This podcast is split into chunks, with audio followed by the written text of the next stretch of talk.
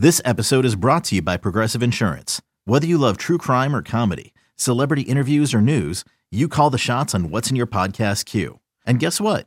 Now you can call them on your auto insurance too with the Name Your Price tool from Progressive. It works just the way it sounds. You tell Progressive how much you want to pay for car insurance, and they'll show you coverage options that fit your budget. Get your quote today at progressive.com to join the over 28 million drivers who trust Progressive. Progressive Casualty Insurance Company and Affiliates. Price and coverage match limited by state law. This is the Daily Tip presented by BetMGM. Now, here's Chelsea Messenger and Michael Jenkins.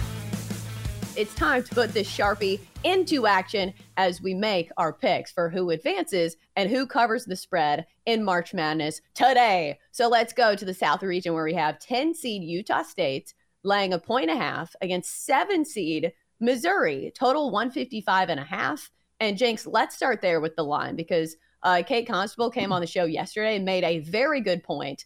The fact that the 10 seed yeah. is laying points and is the favorite against the mm-hmm. higher seeded team. Does the alarm go off for you when you see that?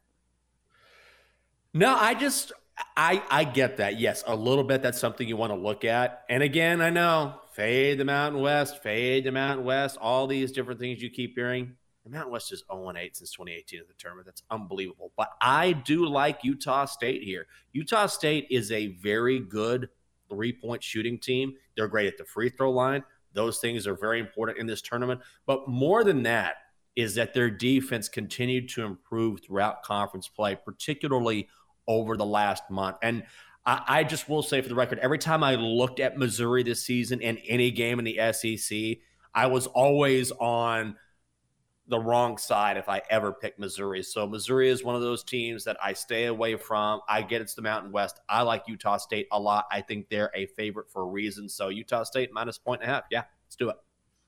I do like Utah State as well. Um, it's hard to find like good quality wins for them. Uh, they do have a couple of top 40 wins over Boise State. But other than that, like they've lost to San Diego State twice and uh, they do have a win over Nevada. But after seeing that game last night, Nevada did not look very good. So I don't know how quality that win is.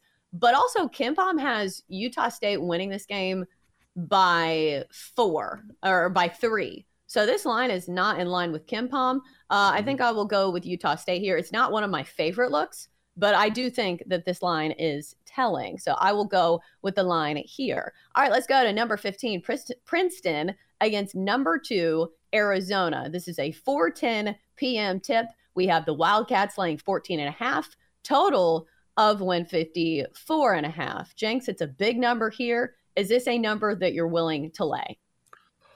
No, it's not. But if I did bet this game, I would lean Arizona. And maybe, maybe this is a letdown spot for Arizona because they captured the Pac 12 championship and then you're playing Princeton. But I, I, this is going to be interesting to watch just from a viewing perspective because you're talking about a contrast in styles. The Wildcats play at the ninth fastest pace in the country. Princeton ranks 171st. So, I mean, we're talking about the opposite ends of the spectrum here. Now, there is definitely a case for Princeton to keep this close because when they beat Yale to win the Ivy League, they only had five turnovers in that game. So, if they can slow things down and if they can hold on to the basketball, I think they can slow things down enough to keep this within the number. But ultimately, I just think Arizona is too talented offensively. We know how very good they are, how much talent they have, whether it's Oumar Ballo, Azuolas Tubelis, whoever it is. I think the Cats pull away late. So I would lay the 14 and a half with Arizona, but I'm not going to play it. The issue I'd have with like the pace of play thing is don't you think the team who is like winning and ahead kind of sets the pace? So I think it's going to be a little tougher for Princeton to like slow it down too yeah. much. I think the only way you would play Princeton is maybe in the first half, where we see this with underdogs, where they can kind of hang around in the first half of the game, but usually we'll see the cream rise to the top in the second half. And Arizona really turns on the burners, and eventually uh, it's the depth that takes over as well, because I think that's another advantage. Not only do they have the talent advantage in the first you know, their first five starters, they also mm-hmm. probably have a touch more depth. So I think if you play Arizona, make sure and play the full game. And if you're on Princeton, maybe take the points in the first half because I do think it gets ugly later on uh, for Princeton. Uh, Arizona is very good offensively, and if anybody can run up the score, it's definitely Arizona. Mm-hmm. So uh, that's a tougher one. Let's go to the East where we have a 12 5 matchup, which we know that is usually the best case for a quote unquote upset. Like, I'm not going to call an 8 9 seed an upset. Uh, so yeah. let's uh, look at this one. We've got 12 seeded Oral Roberts and number five, Duke squaring off. This is a night game, 7 10 uh, tip off.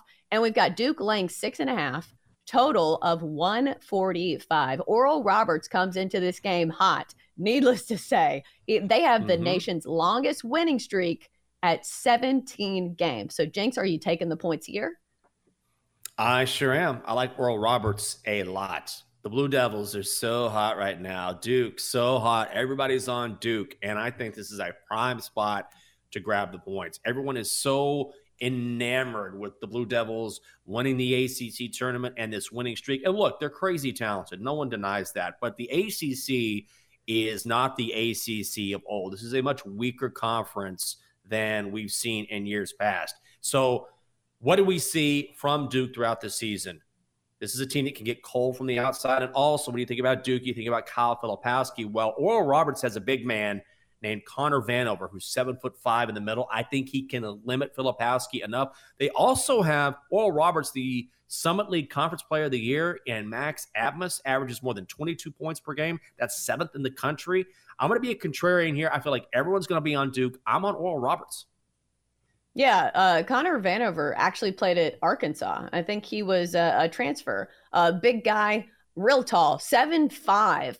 I don't know if necessarily he's going to set the pace down low because uh, Duke is so good at pulling down those rebounds. But I do think Oral Roberts can keep it close. I do think if there is a play for me, it's probably taking the points here. I'll take the six and a half. Uh, also because Oral Roberts can shoot the three, and I think if this team can get hot and make some shots, they can keep it close. However, I don't know if this one's making the card because Jenks, it is very difficult for me to sit mm-hmm. here and fade Duke right now because yes, it's a square side. Everybody knows Duke and they're just going to say, "Oh, well, Duke, whatever."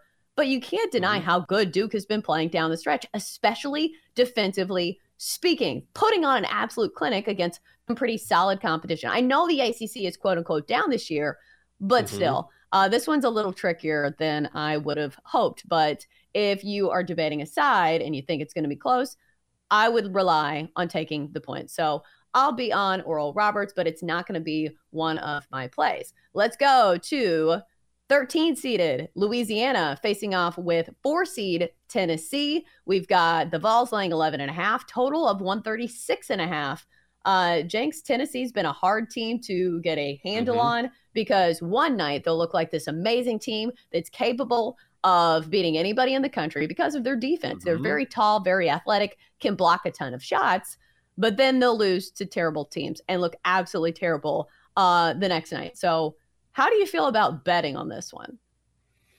I would not bet on this one. I do think Tennessee is probably the right side. And we've seen this number move from Tennessee minus 10 and a half to Tennessee minus 11 and a half. So that's where the cash is headed. But I, I just do not trust Tennessee. And I'm also scarred by the fact that I covered Rick Barnes when he was at Texas, and I love mm-hmm. Rick Barnes. Personality wise, he is a coach that you cheer for, and he's a coach you want to cover. He's also a big practical joker. Like I remember one time, and I was not a part of this, but he he and a bunch of the guys covering the team, covering the Longhorns way back in the day, they were all out at a restaurant I think after the game because he would just sit and talk with the sports writers. He had a very cordial relationship, very respectful relationship, and he just left him with the tab just for fun, just to mess with him. Like he would always do stuff like that. Great guy, but also at the end of his tenure, these Texas teams would struggle in the tournament, and I think we're going to see the same thing from Tennessee.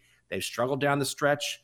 And remember, a few weeks ago, he was talking about how his guys didn't have a lot of confidence. They lost to Kai Zeigler, who's tore his ACL. He was a huge part of that team. So in this spot, I think it's the Vols, but you cannot talk me into betting Tennessee because I never know which team is going to show up. So I will lean Ragin' Cajuns.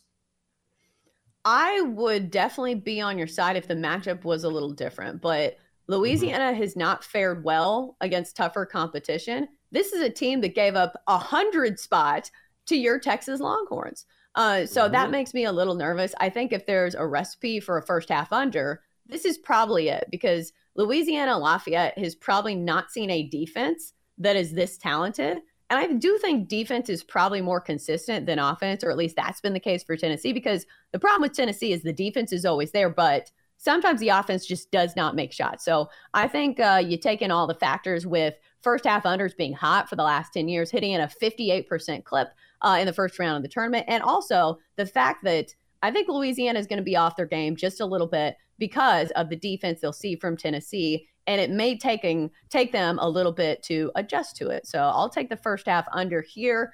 I'm not sure what that number would be. The full game total, I believe, is 136. So whatever half of that is, uh, will probably be your first half under. I do like that play. Yeah, I think that's a right. I, I, like that quite a bit. I'd go for that. You know more about this matchup than I do. Honestly, I had like a visceral reaction where I was like, oh, Tennessee, I can't do it. But you are right. When you look at Louisiana, this is not a great basketball team. And 13, 4 seed, that doesn't really do anything for me. Let me ask you this quickly. When you see a 5 12, and of course, we know all about the 5 12 matchups and the 12 upsets the 5, do you look at that differently just because of the history? I feel like the NCAA does this on purpose. Maybe, but it also depends on the seeding. And this year, more than other years, it feels like the seeding doesn't like hold as much weight because I think as a mm-hmm. whole, college basketball, there's been way more parity this year. And if you look at some of these seeds, like some of them feel off. Like, yeah, Tennessee's what a, a four seed, but it doesn't feel like they deserve to be. Like you look at the numbers, and yes, Tennessee's right. a good team, but I don't know, for a four seed. So I think it goes into that as well is like, how much do you believe in the seedings? Yeah, I think I agree with that. And I also think, when, again, when it comes to five twelve, when we were talking about Oral Roberts and Duke, that's one of another reason why that I like Oral Roberts because I feel like the NCAA put Duke at five for a reason. That's just me probably having a little bit of a little bit of a conspiracy theory attitude. For more, listen to the Daily Tip presented by BetMGM. Weekday mornings from 6 to 9 Eastern on the BetQL network, the Audacy app, or wherever you get your podcasts.